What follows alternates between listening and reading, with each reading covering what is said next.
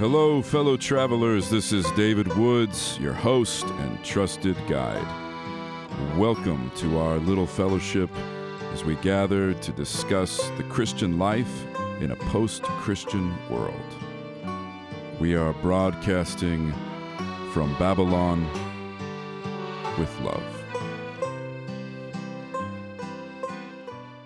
So you had to pay your dues. Yeah, so because during this whole time, Yeah. and, and actually that was, quite frankly, like I might have complained at the time, but kind of a, a breath of fresh air. During those four years, I was also training. Right. So remember that that money they gave me? Right, right, right. Like so, I It's not had- free. It wasn't free. I had to train all four years, and was down at USC. So I'd have to go a couple times a week, drive down there and do you know, march around and learn how to wear a uniform. I had to go to boot camp Yeah. halfway, you know, on my sophomore year of college, I, they sent me Wow. to, to Florida to go run around in the, the swamps. Um, but yeah, so when you graduate, I, um, you commission as a second lieutenant. So I became an officer, and they say, "Welcome to the club. Here is your list of choices of where you could go, and here's your list of jobs you can do."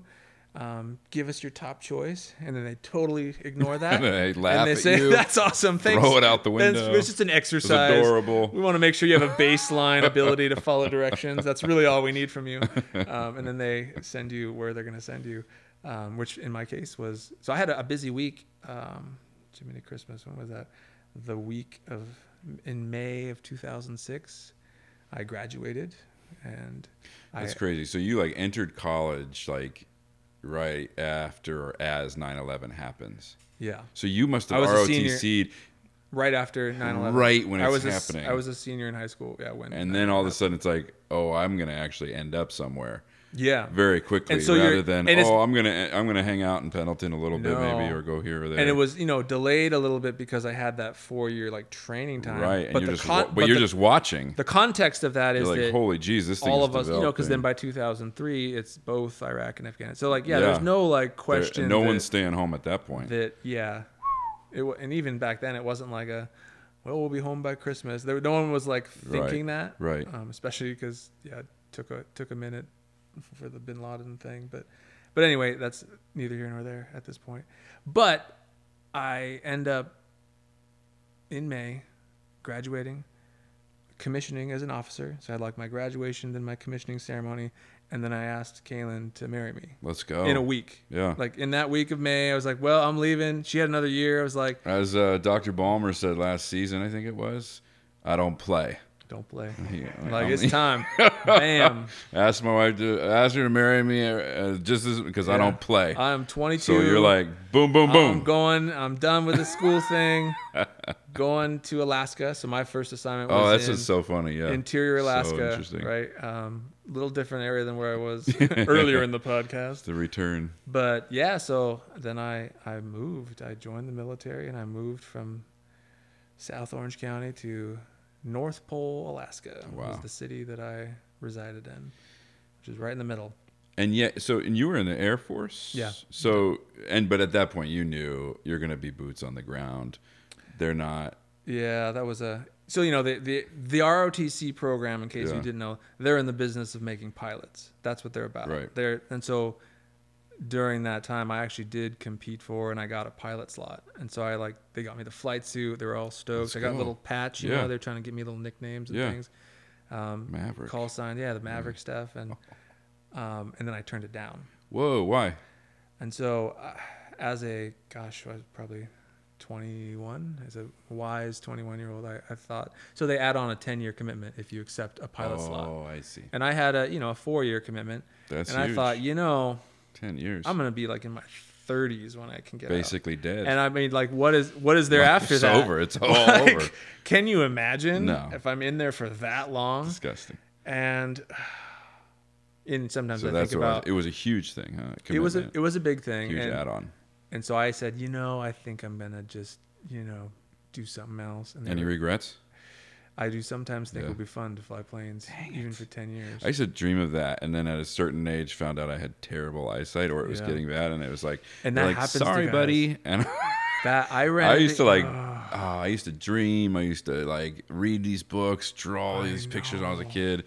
it was like fighter pilot all the way because because we grew up you know Desert Storm like Yeah. for me it was like I'm like F-16s like I, you know Yeah. F-18 Hornet one of my neighbor's dads was like flying Hornets and I'm like that's that's it Yeah. and we're just watching Top Gun on a loop on a Saturday I know, and it felt terrible because there was guys like you that competed and didn't get it, and then I'm like, like, actually, I don't like. this. where is that Yeah, yeah. Or you have guys that I'd run into when I Oh, was active duty no. that went to the academy. oh no They suffered through four years of that because Oh, they want, no. And then they their their eyes or their color or something, oh no and then they end up as like a maintenance officer, and they're just so bummed. oh So and then I'm like, oh, son, I don't really want this flight suit. It looks really good just on me. joking. Yeah, I Just like the color, but you know, uh, yeah. So you know, in retrospect, I, you know, I sometimes think, oh, that you know.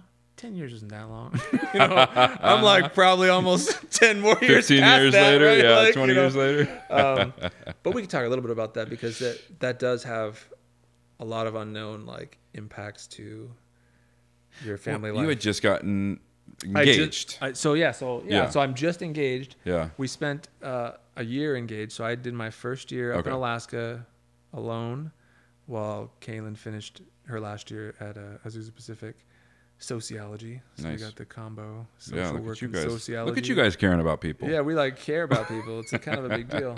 Yeah, we'll talk after. No, um, yeah. So I, I I gotta again. I since I didn't get the pilot slot, they said, Right. yeah, here's a list of jobs you can apply for, and I was like, oh, I'll do this. I think I did like security forces, which would be cool. I have, Yeah. And then intelligence, and I Oh, wrote down all the ones, and they're like, cool. Now you're gonna be what we call a force support officer.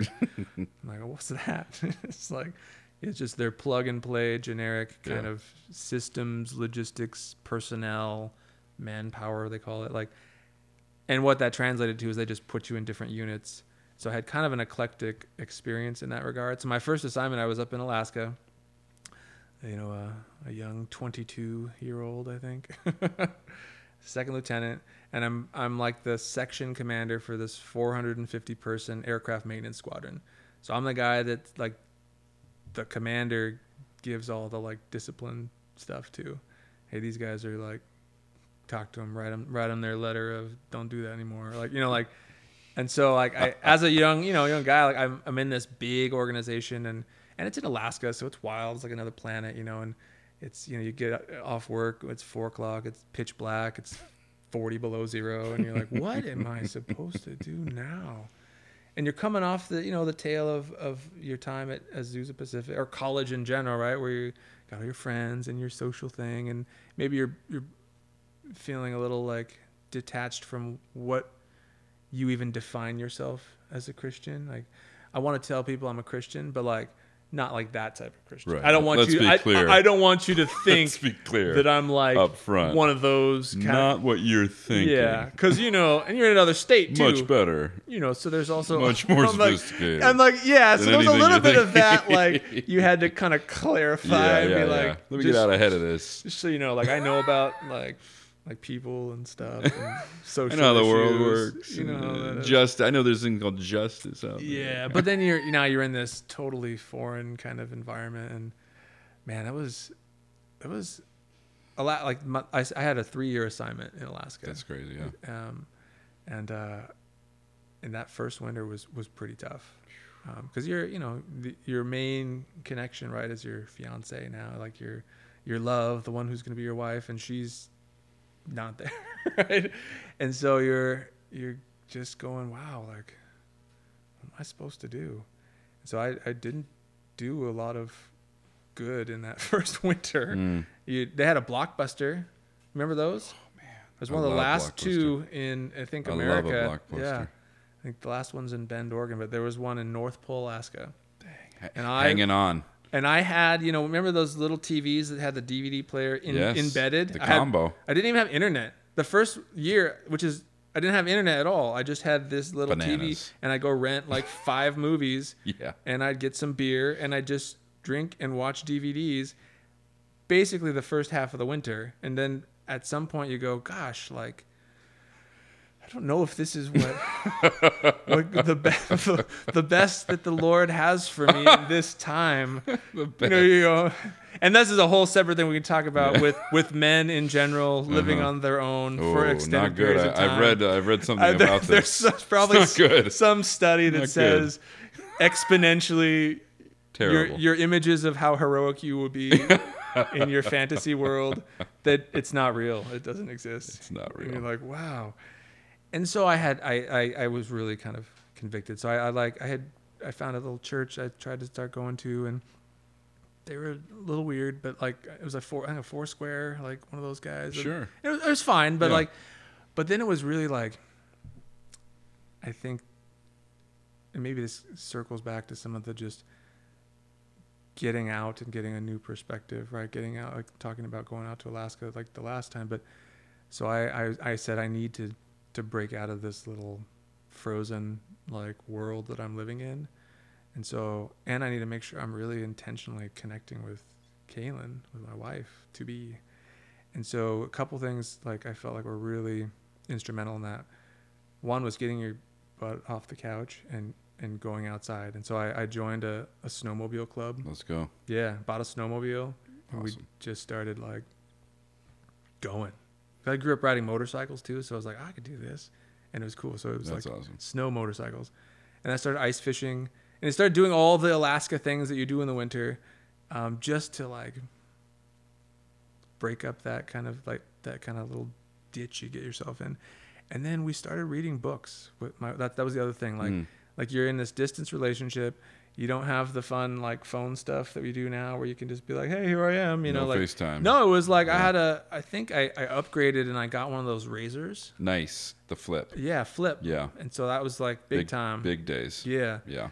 and and so you could be like hang on and you know hey baby but but yeah like and so we we started just reading books together Mm. hey you get it and i'll get it and we'll like we'll read it and talk about it like just That's to like rad. generate this like and quite frankly that that carried on because the next chapter was um you know i got tagged to go to afghanistan Yeah. so did this year went back got married brought Kaylin back and so then we're we get the summer together 10 months into our marriage bam Bye bye. time to go and so it's and so the the, the funny thing about about that is you know i, I could have gone the you know the fancy pilot route and been the you know the air force's you know golden boy whatever and i didn't and so i as a result got this random support job and in that time which was 2008 by this time i think um, iraq and afghanistan had been prolonged now for years and there was not enough bodies to fill all of the army's positions that they were trying to fill. So they started loaning out Air Force and Navy guys. And so I got tagged and they said, You're gonna deploy, but not with us. Like Mm. you're gonna go hang out with the army. So you're gonna go train with them for a couple months and then we're gonna just kick you out. So they sent me to uh, lovely Fort Riley, Kansas. Um, and I did, yeah, the combat skills, counterinsurgency training, you know, which is, you know, thinking about it now, it's it's this combination of here's all the the combat stuff, the the Humvees and the machine guns and the pistols and the you know m- combat lifesaver medical stuff, all all the, all the that stuff. But then there was this other half which was cultural training and language training and how to don't point your feet at the person sitting across from you because that's disrespectful. Don't touch the top of the head. Like, all this kind of like Mhm. we had a whole section on Islam and making sure that you know because at that time we're going to to be embedded with with a training team living on an Afghan army base in Afghanistan as a as a training team which is really poignant I think this morning as as we look at what's happening actively as we speak in Afghanistan some you know 13 years later from when when I went there. But but you're going with a mission to embed and train troops from the Afghan army so that they can kind of stabilize and take over and we can bail. And so it was actually a mission I was pretty excited about. Yeah. Um, it's it- about people. and it was about, I was all out, and it actually it was an actual like stated change in tactics from Right. what we initially did. Initially, we had said this is a counter-terrorist. You know, it's the war Right. on terror. Right. Like this, you got a little ribbon that Shock, says you are part of the freedom. yeah, Yeah. yeah, kicking down doors. You know, the bombs, the thing, and so we did that for a few years, um, and cre- Like, created whoops. a little bit of a worse insurgency situation. And so then we said, you know what we need? So we need to go win the hearts and minds. of the Hearts and minds. We've been really irritating We- the local populace. before. And Yeah. so what we need to do is send y'all over there and Yeah. you win the hearts and minds. So that's what we went to do. And we are like, yeah. And you believed in that. Yeah. Oh, it Oh was- yeah, man. Because you, you, you go, yeah, that's that, that makes sense. Yeah. No, we don't want to be there for 20 years. Like, Right. let's, No. let's go. Let's go Outrageous. Train them. Let's give them the tools and the tactics. We're pretty good at this. They can take care of their own country. Peace out. I have a weird memory um, from this side of things when shortly after you were deployed, Mm. um, and I and I uh, think I'm getting this right. I am in a theater with Lisa. Um, must have just been engaged. I don't think we were married yet. I forget our timelines. You guys were a little delayed. Yeah. I remember that too. but you know, the, you gotta gotta gotta get into Perseverance and gotta uh, get an apartment. But um, but I remember we're sitting in the theater and we're watching the first Iron Man movie. yeah.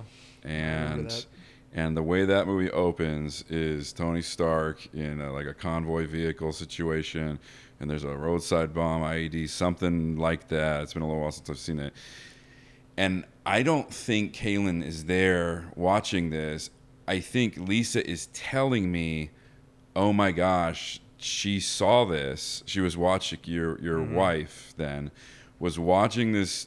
dumb Marvel movie or whatever, and it opens in like Afghanistan, And everybody dies. and everybody dies gets blown away. except freaking Iron Man or Yeah. whatever. Um, and, and and and it's the most sort of like visceral, real. You know, it's like right because they're trying to like redo comics as like this gritty, real world thing, and I'm like. Lisa's like telling me this as we're. She's like, "Oh my gosh, this is what Kaylin was telling." Oh my gosh, and like, and then I'm watching it, thinking of you over there, and I didn't know you super well, but like the connection with like Lisa and then Kaylin, and thinking about all that, and then watching this like movie, and I'm like, and part of me is like, they, they shouldn't be making a movie with this. Like, this is happening to real people right now. Yeah. And Daniel just got there, and his wife is like, "What the freak am I? What what is happening here?" yeah. That that is a very distinct memory I have mm-hmm. of right after you were deployed. Yeah. Right after you Well, yeah, it actually came out as we were in the train up oh, in. Kansas, and so a group of us actually went to Oh, see no. it on the weekend. We had like a weekend You're pass like, or whatever, and "What?" and we were watching it, and and it was yeah, it was like.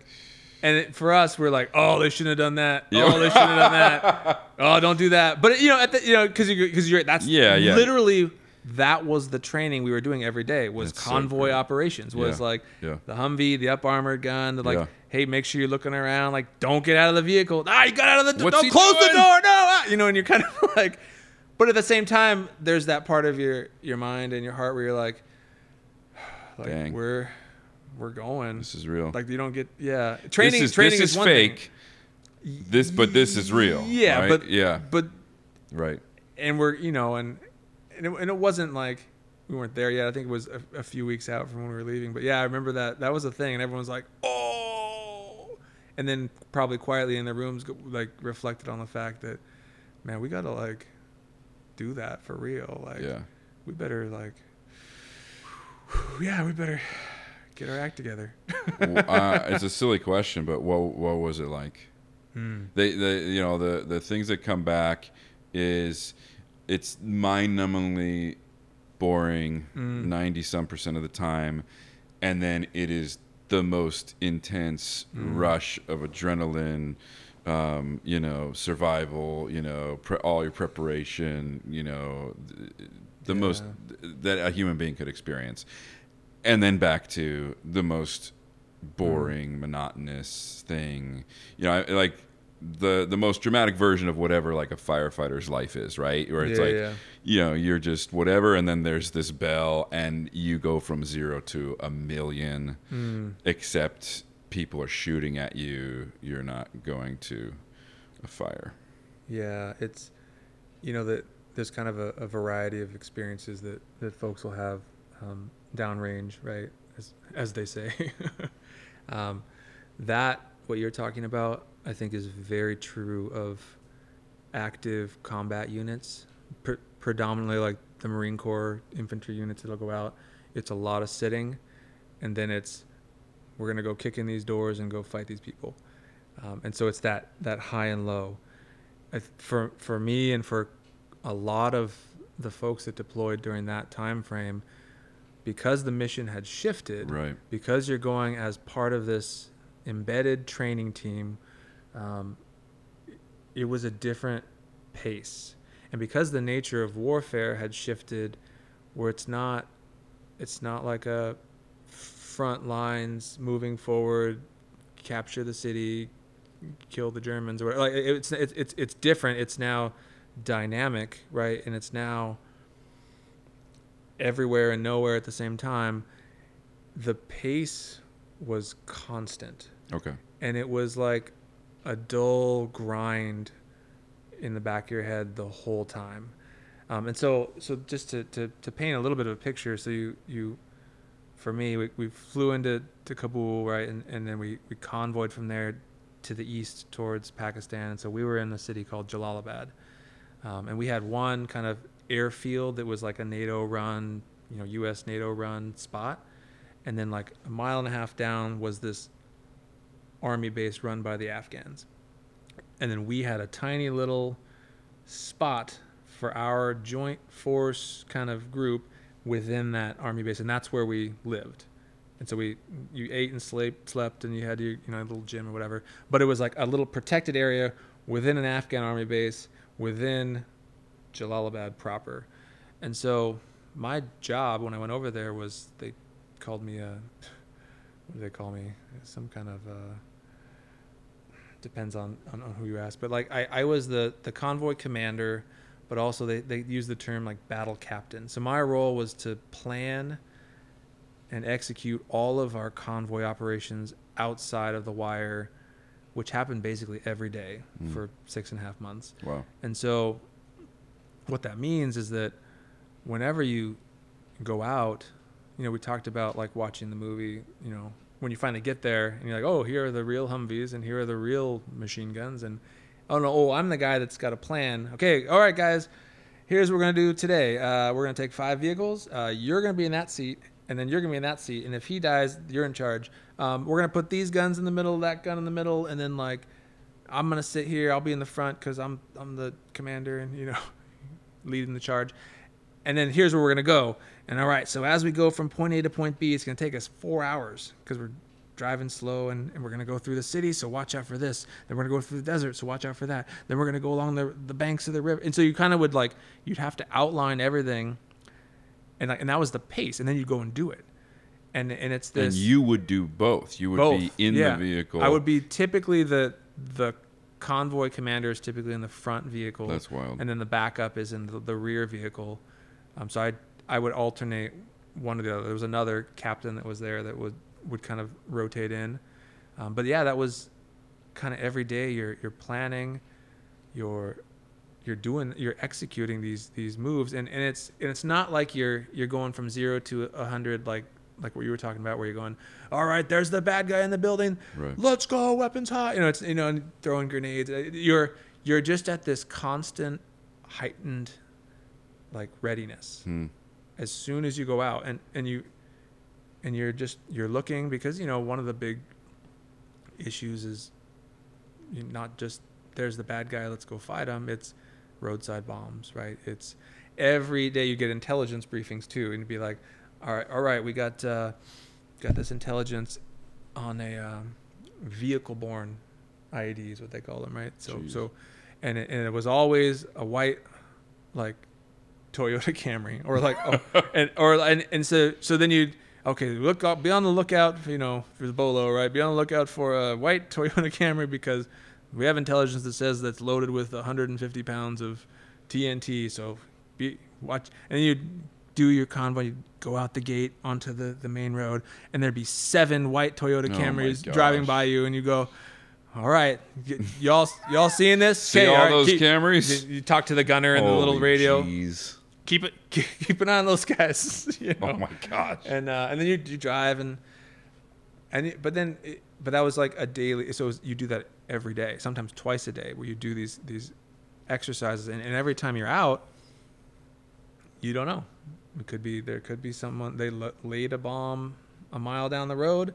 There's some vehicle, or you, we went. You know, in my case, we went out on a multi-day one out into a different um, province, and and we got shot at. Or traditional like, what was that? You know, like oh that those are bullets coming off the side of the the Humvee, and and then you you know engage and, and you, you do the the warfighter thing and um, but so so what it was like is it was just it was a fairly high pace because that's you're executing those convoys and then when you come back in the times that you're not doing that you're also working in this on this afghan base in this operations center and you're managing the other day-to-day things so i also had all of the like support functions reporting to me. So the the communications and the intelligence and the and they were this hod, hodgepodge of like Air Force and Navy and Marine and Army, National Guard, California National Guard was there. Like it's all these like different folks that got plucked into these units because we just didn't have enough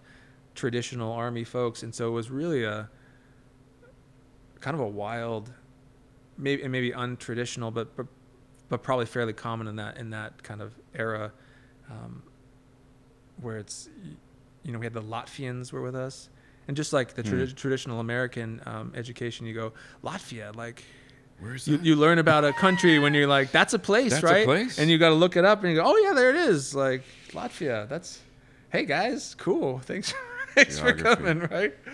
Um, What was uh and you tell me if you don't want to talk about these things, but mm, um kind of like what you went the Alaska thing. Toughest thing, scariest thing, and then maybe yeah, most sort of I don't know, rewarding is the right word, but like no, that's fair. That's, that's leaving or you know, like no, I mean, I can honestly, I can start with the, the most rewarding thing is is, especially initially. You never feel like you're contributing more, and doing what you're supposed to be doing as an active duty military member than when you're in that environment. It's hard. It's scary. It's, you know, you're not really sure how it's gonna go, kind of day to day or even moment to moment but you, you went through all that training you understood what the higher mission was and and you're contributing to that you're, you're part of this ragtag team and and that's really like a at the base level on the ground when you're with these are my people. We're going to go out and do something and it's we may or may not all come back. Like like there's a real camaraderie and purpose that can be like i guess gleaned or felt from that. And so like that was definitely for for several months i would say like a real driving force. And and one of the probably more challenging aspects of that is when that not the like tactical camaraderie of doing the job but that higher level like consideration of the impact you were or were not having mm, right? Like when that started to deteriorate a little bit, when you started getting orders from, you know, on high that you didn't think made sense on the ground. We're going to shut down all convoys because the bomb went off near where the generals are. And you go, well, geez, man, that if you do that for two days, when we go out there next time, there's going to be a bunch of new bomb. Like, so you have Right, these like right. these things where, wow, what are these idiots? You know, as you, and then, you know, then you start you know, at the higher echelons, because you also get a, TV in the the chow room. So you, that was when, uh, when Sarah Palin came on the scene. Remember that? Okay. Like that was all happening, all all those debates You're and all like, those, rut-row. and yeah, and so you have these at the higher echelon of military merging with political It's decision unnerving. making. It's, unnerving. yeah, it's unnerving because know better. because I'm the guy that's in charge of the guys that have to go out there Right. and you still are going to make the best decisions you can but but that started becoming something that everyone from a morale standpoint would feel Yeah.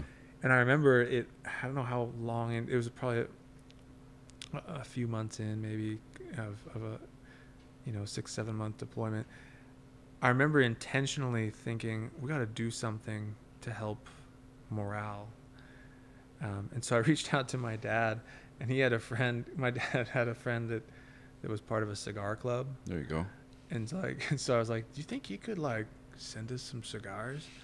and he was they were all over. He was like, yeah, and so like I got Support the troops, yeah, support the troops, man. So I I like Let's reached go. out and my like I got them shipped. I got bags and bags of cigars and humidors and little pelican cases and stuff. And so I started doing a weekly cigar night for all for all of our folks for Yeah. whoever wanted to come. And it was really just to like reconnect as people like Yeah. I, and and maybe complain and vent and maybe like whatever but like that was a, like a need i think that i recognized because back to your original question of what was it like when you're just constantly on all the time it's it's it's really hard to like just process regular things. Because like when you get back inside your little like safe zone american controlled within the afghan army base like that's when you get to try to like rehumanize or because also most folks have people back home that are wondering about them. And so there's a little room little like plywood room that has like land connections you can hook your laptop up to and like phones like payphone style phones and you'd like dial the 50 digit number to like get to the operator and you'd call your wife and you'd be talking to your wife and and then you'd hear the guy next door arguing with his wife over whatever over money over like and so like you're you still have this real like Yeah. life happening you know and and you're trying to navigate that when you're not there and you can't really talk a lot about what you did because there's there's always a concern with they call it operational security right? They're, they're always worried that you can't say too much. So i would literally like either email kaylin or talk to her um, and say hey i'm gonna leave tomorrow morning and i should be back in like two days. Jeez. right? I don't know if i'm gonna have a, a- another chance Yeah. but I'll like let you know because Yeah. some of those times you you would go and spend the night at one little forward operating base and then you'd go to another one and you'd be gone for two or three days. And I know and I'm sure for for her that was fairly nerve wracking. Yeah. Um, so you asked about what else? Well, let, let me ask you this. You know, you're the, also the kind of guy who could have very plausibly at certain points in your life gone and been a missionary to wherever, right? Yeah, Um, what about the Lord? What about yeah, your care for others? What about yeah. not to be whatever trite or conventional, but where where is the gospel on Mm. on a base um, or Yeah, in your day to day, always on yeah. um, life in this sort of otherworldly experience? Mm, that's, Um, that's a good question. Is it is it too much to like take that all on board as it's happening? Is there is there a sense that I'm going to process this with the Lord maybe you know after it's done? Um, I have a job. I just have to kind of do these things, or or or was it more of a day to day point of connection? Maybe for you, but yeah, it or was. for you and Kaylin or whatever. Yeah, it was more. uh probably a little bit of both. I mean, there, there's a lot of things that kind of came out of the experience that required a lot more just processing after the fact. Um, but in the in those moments, it was a lot more real time for for me in terms of in the mornings. You know, I'd try to get up early. I'd try to go to the gym, but I'd try to like read a scripture or, or you know like i had a little you know one of those little niv pocket bibles and, and I, i'd just trying to keep a, a cadence of connecting with the lord because it was very easy especially for me to just be working all the time. I, I mean i'd get up early like that. I'd, I'd be working in the, the operations center till 10 at night because i was also helping the commander like do dumb military stuff like write memos and things and correct like grammar and things. Well, well, like like I, like there's also all this other like things Yeah. that were happening, and so you could easily just dive into that, and I and I kind of did, and so I think I would. One of the other things I think that really helped for me, which you probably doesn't fit the image of, of the you know the combat veteran, but uh, I found a guitar. There was a guy that was rotating out that had bought a guitar from another guy that had got it from somewhere that had got it from somewhere and I paid him 20 bucks for it and and I would try to sneak away into the motor pool and sit on a Humvee and play worship songs. Mm. And I couldn't do it every day, but there was these little moments I had. And I also had it for the cigar nights too and I'd try to, you know, hey, you know, like not lead a worship service, but just play songs or whatever and um but it was really like really day by day is where is where you found the Lord, and it was just the strength enough for what we're doing right now, Lord. Um, and you ever and I, I the, the the space that that you're in um, is a dark space. Um, even in the you know the the righteous American cause and being on the base with other you know red-blooded Americans like fighting for justice or whatever really dark space because it's you're back into the reality like the high school reality of that this is these are people. It's a cross section of all walks of life. Um, i think i've mentioned to you before like um, the old adage of you know there are no atheists in foxholes. Um, that didn't i don't i don't think that's accurate. Like there's a lot of people very comfortable in who they were and in the darkness that they had or didn't have in the the way that was expressed um, in the challenges they, they faced and in the and even in the internal darkness that they faced. When I first arrived one of the first things I dealt with there was another lieutenant first lieutenant just like me that had shot himself as we arrived at the base. And and like so like that like that space of oh my gosh we're all we all could die tomorrow when we go out in convoy. We better get right with the lord wasn't a given at all. It was you you you, you steel yourself up and you carry on with whatever you have. And for me it was all right lord like I, I, I know you're here and I know and I know that this is a, a dark and a scary place. Help me to just do the best I can right? Because because it's stressful. And I, and it was because there's there's I mean, we've kind of hint, hinted around it a little bit but like there's different levels of things. Like there's that real tactical functional reality. And that's i think what and then, then there's the the larger whatever strategic or the larger just cultural spiritual emotional like impact of whatever it is is happening around you and doing it. And and you're you're you're experiencing both at the same times but in order to kind of execute the thing you need to do remember we talked about like me being on board with the mission right? Like the mission is is a good mission but like with most things when there's life and death and there's the use and perpetuation of violence um, you get a submission right? It's hey we're going to go out and win the hearts and minds of the people. That's our job everyone all right?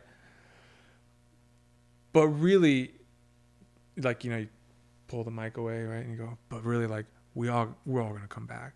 And like doesn't like that's the mission. Like Survive. you got to survive. Like it if if it's the difference between us stopping in the marketplace to buy bread and and shake hands and kiss babies like that's kind of the mission but also like but not at the expense of every one of us getting back tonight right? And so like you have this uh, you know tension or, or maybe conflict. Um, i think you see that a lot even in a lot of the social issues around law enforcement and things like that. Like that like there's that Mhm. baseline reality of this is what we're supposed to be doing and we're going to try to do it but like but first i got a wife and kids. First Right.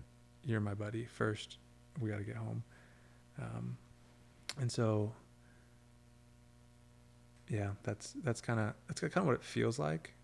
Um, and then that, that higher level stuff that you're also dealing with is you know we talked about you do cultural training and you, you you're you're training in part to do combat stuff but you're training mostly to engage in a way that's like helping transfer the you know the training to the Afghan people and the army and all that but then you get there and you have this really shocking cultural reality that's also challenging to, de- to deal with, right? Um, you have these these images of you're, driving around to win the hearts and minds, right? And you you have these images of like, you know, two men walking on the side of the road, and they- they're holding hands and, and kind of skipping. That's kind of how they like they roll. And then 50 yards behind them, you have their wives in full burqas carrying a bundle of sticks and dragging the kids behind them. Like you have these like mental pictures of like, ah, like, is that the what?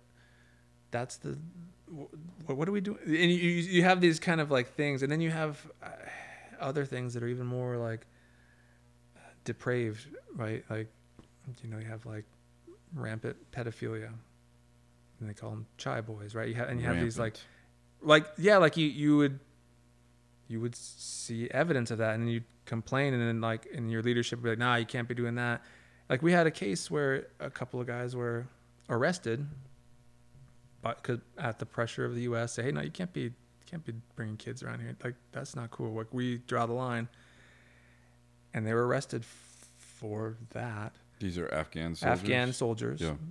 And then the general that was in charge of the brigade let him out. Because it was like, yeah, yeah, yes, you don't really understand our culture. And then they they moved him away, but like so you, like you have these things where you're like, how how am I like how do I and that and that's what and that's where the cigar nights come from where you're like here we are doing this thing and like I just remember that story you told me about Why? the puppies. Oh my gosh. This is yeah. Parents if you have your kids listening to the podcast, this is Yeah. probably a time to um, shield their ears.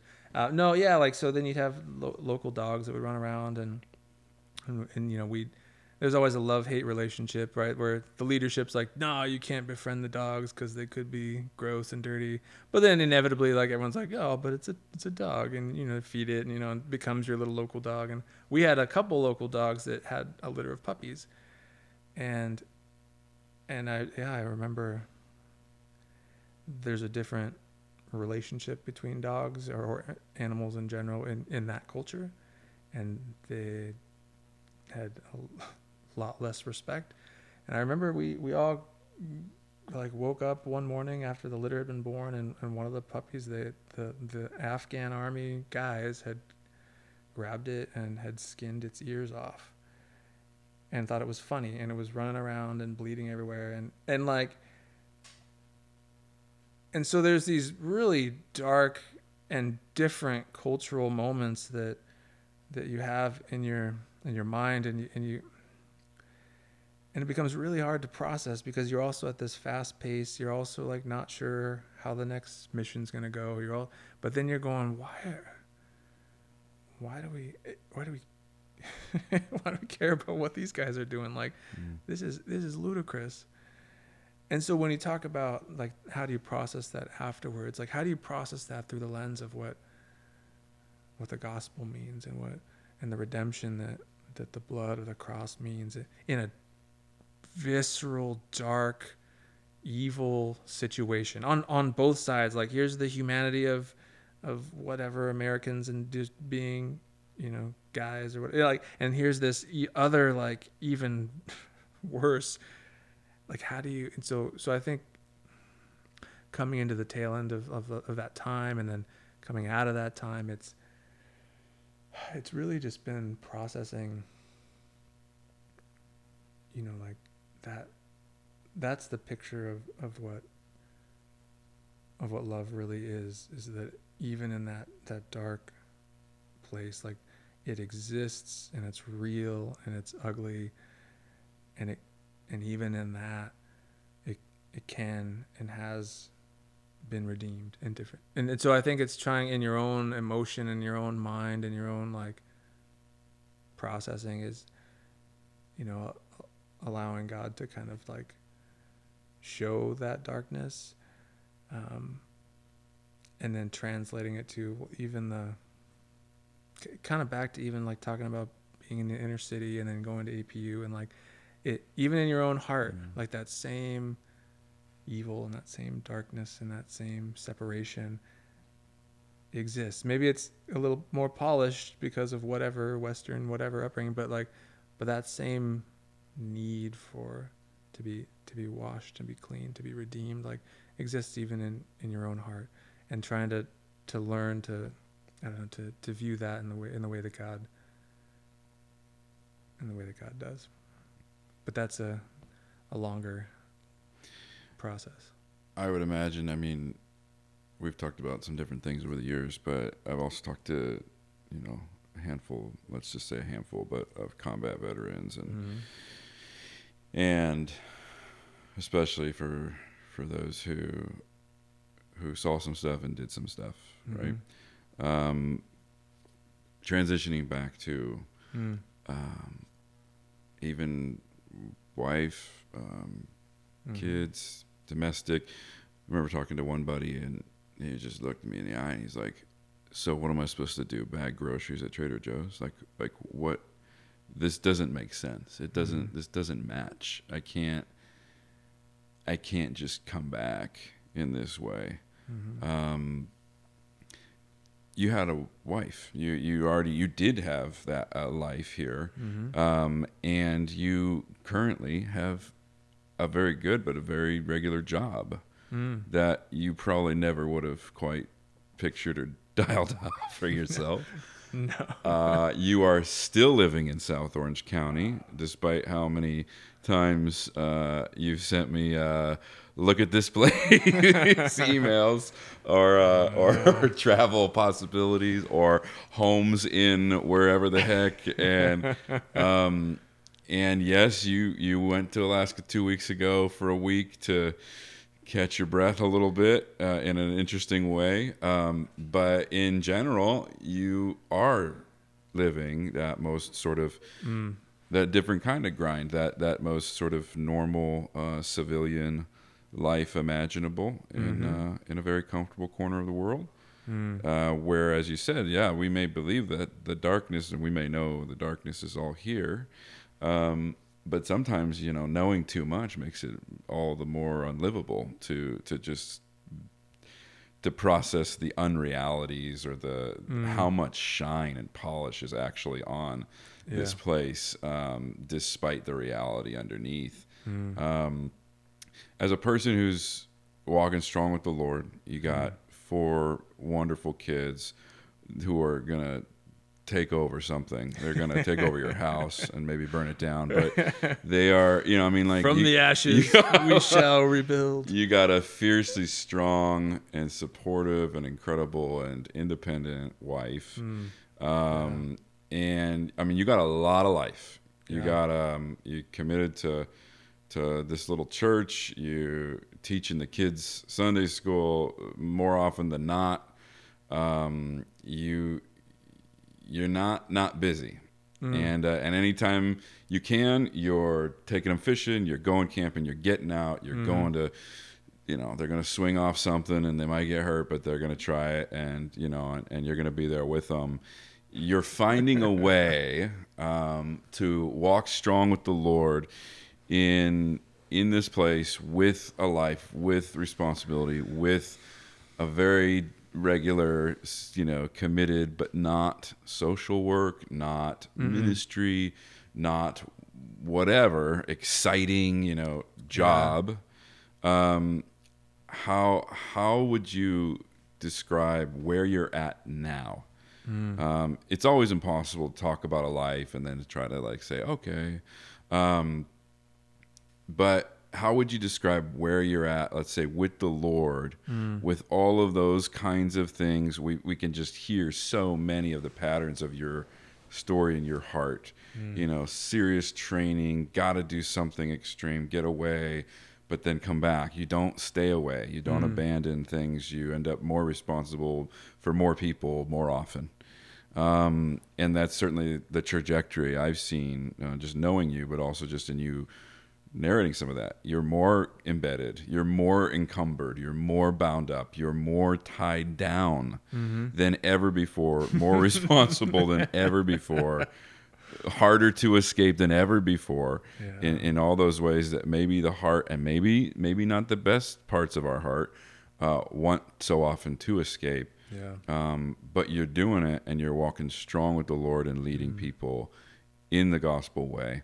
Um, how have you found that in this moment, um, that balance? Has there has there been some peace that He's brought you, some maybe surrender of certain things? Like, uh, Yeah. how do you feel you're at at this moment? Yeah, I think, I mean, ar- ar- arriving or being in the place that we're at, and it, it, it's it's a journey that's that kind of came out of the military into this, you know, civilian job. I think that one of the challenges that that kind of came out of the the Azusa Pacific kind of like prepping for the world and then the experience of the military in, in Afghanistan, which forced you to kind of deal with some things. Like one of the the really intentional things that upon like coming back and even getting out of the military that Kaylin and I both um, felt a real absence and a real need was needing to be really connected and grounded in, in a church. And that's in that season between college and and honestly getting out of the military because you also move the military like different bases different deployments it was it was harder to to connect in that way and i think one of the the, the most or the most instrumental things has been us collectively like as a husband and wife saying this is really important and we haven't been super good at it. Like being self-aware enough and being like and and having gone through enough yeah, you know i got a caveat what kind of christian i am. Like like going through Mm. like the, some of that life and then some of the darkness of just experiences. And then even her like she has her own story of what that was like having me gone right and watching iron man every night and you know like what and just the first half you know. And, like and so like i think all, both of us really i think made a commitment and that was we were not even living here. We had moved to colorado and i think really finding a church and then moving out here and, and trying to find a church and and and that was gosh it was we were married for six years before we even started having kids. And so i think in that period before we started having kids making that commitment that if we really want to be because we both know we both kind of came up in the church if we really want to be and live the way that like god has called us to live like that we what we are already aware of what that should look like there's some real practical things that we can't just like float through it because we've been kind of floating a little bit through it. And so it was i think that that being a forefront of of, what we wanted our, our marriage and, and then our subsequent family to be um, has has kind of carried through. Um, and and it was and it was a, a transition right? So you, we moved back to california and we had our daughter and then a couple years later our son and then less than that another one and then less than that another like so you, you kind of we had we we went into this cadence of babies and which adds a whole nother like choice on on maturing as as an adult right because Mhm. I think you know you've mentioned this in the past, but the simple passing of time and, and growing of age and the grayness in your beard doesn't necessarily mean that you've matured and overcome some of the things in your own heart and life, right? It's it's that intentional thing. Like now, even in this space with this little baby, now even in this little space with another baby, now like it it it, it forced you to kind of make that decision and and there was definitely periods of time where I still my mind is like, well, yeah, but like we could do this in what, what if we just went to like Ireland? That'd be cool. Like, or I mean, like South America's cool. Like, or what? uh, Have you ever been to Madagascar? Like, there's still like that, like you know, like you you can do that in your mind, and but then like, and that's I attribute a lot of that that grounding to just to Kaylin's presence as well. My wife is just, yeah, but but right now, like we're here, and and and I think the the stability and the, the comfort that I feel in this moment with with my young kids and with my wife is is because early on we had already established that you know finding a church and being consistent um, was was a cornerstone and a foundation. But we also decided similarly that as a man with kids I was going to be as competent as Kaylin, as absolutely involved, as absolutely Mm. like engaged as I could be. I'm still working, but in the early mornings, in the middle of the nights, in the evenings, like like I remember when we had our son Ezra. Um, he was literally like two weeks old when uh, Krista, their younger sister, had her like bachelorette party or something, and Kaylin was like hosting it, and so she left me with our two-year-old and our two-week-old um, to take care of through the night. To like, we were doing bottles and stuff. Like, This is real. re- and this is real. And, I, and but I remember that being, and that's hard, and it's, and it's again, it's like this gr- this grind. It's not always fun. You're tired. You're you know, but that was really important for me and for us to make sure that that as a man, it wasn't just default. Well, I'm already working, so I'll make you the money, and you whatever these kids are doing, you do what you know, the diapers and the the poop and the pee and the screaming and and I'm gonna, you know, whatever, watch the the game or whatever. Uh, know, like I I really wanted to be intentional about that, and that's, you know, it, it kept going because we kept having more kids, right? And so the more you add on, the more, I mean, honestly, challenging it became. Um, but looking at it now, you know, our youngest is three, we're out of diapers. Our oldest is eight, and and they already know, and I already know, like like I can take all of them and we can go do things. Like I like, and it's because early on we decided that even though it was harder for me, in you know, to come home from work and be engaged, or or to get up early and do things before work, or or, or whatever it was. Like, and not that I'm you know doing everything. Like it's, but but I but I'm equally in concert with my wife and how we're trying to like, whether it was discipline or whether it was walking through how that discipline didn't work and I was well let's try this one or whether it's hey like let's go let's be the type of family that goes camping and and you know my son was 6 months and my daughter was 2 years old when we did our first camping trip and it went horribly we decided to do it over the winter and we went tent camping and it was like 30 degrees and it was just the most pristine it's called Plaskett Creek right it was, uh, it was up near Big Sur and there's all these little you know vans and at 3 a.m. my daughter breaks the silence with screaming and you know you're you're being a good a good parent and you're like shh shh shh don't it's okay it's okay you're fine you're fine shh you know and, and you know anyway so but like there's these real life moments where you you you you have to intentionally engage to to grow. And so i think being where i'm at now um, very practically like it it's it's enabled me to do to to insert some of those things that you're talking about like that that desire to be you know, a little bit wild or that desire to like break out of the, the the suburbs for a minute right? The like my kids will now like we'll go out the backside of the neighborhood and go foraging. Like today after this we're gonna go and look for elderberries because my son asked me hey do you think they're ripe yet? Like so like they like now the kids are like a little bit into it and like oh and we'll make some some cordial. We're gonna look try to make elderberry cordial for the kids because They They- have they- they've built more than one shelter in my backyard Yeah. when you uh, when you taught them how to do that. I was like, hey, where'd the oh that's where the All- rope is. all the stuff's gone that's where Yeah. I didn't even know we had a tarp. Look at that. look at that little look at that little thing.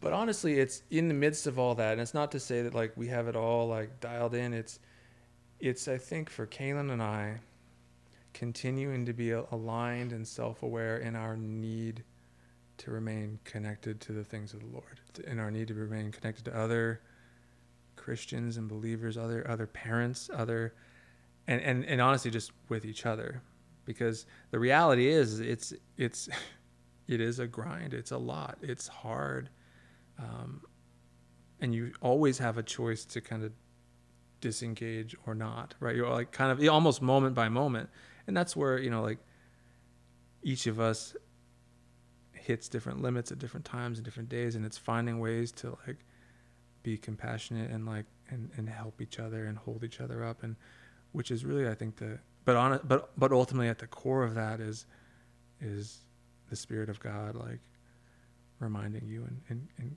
and, and encouraging you and convicting you and go ah that that one didn't go so well and and your wife's like, "Yeah, it didn't." Right? yeah, you know. So you have you have the, you probably should Yep. you probably should get better at that. I know, I know, and you know, and then being in being in a place where you can go back to your kids and be like, you know what, I'm I'm I'm sorry, daddy, daddy shouldn't have, you know, been impatient. I really love you. Like and, and like and I think it's it's that constant.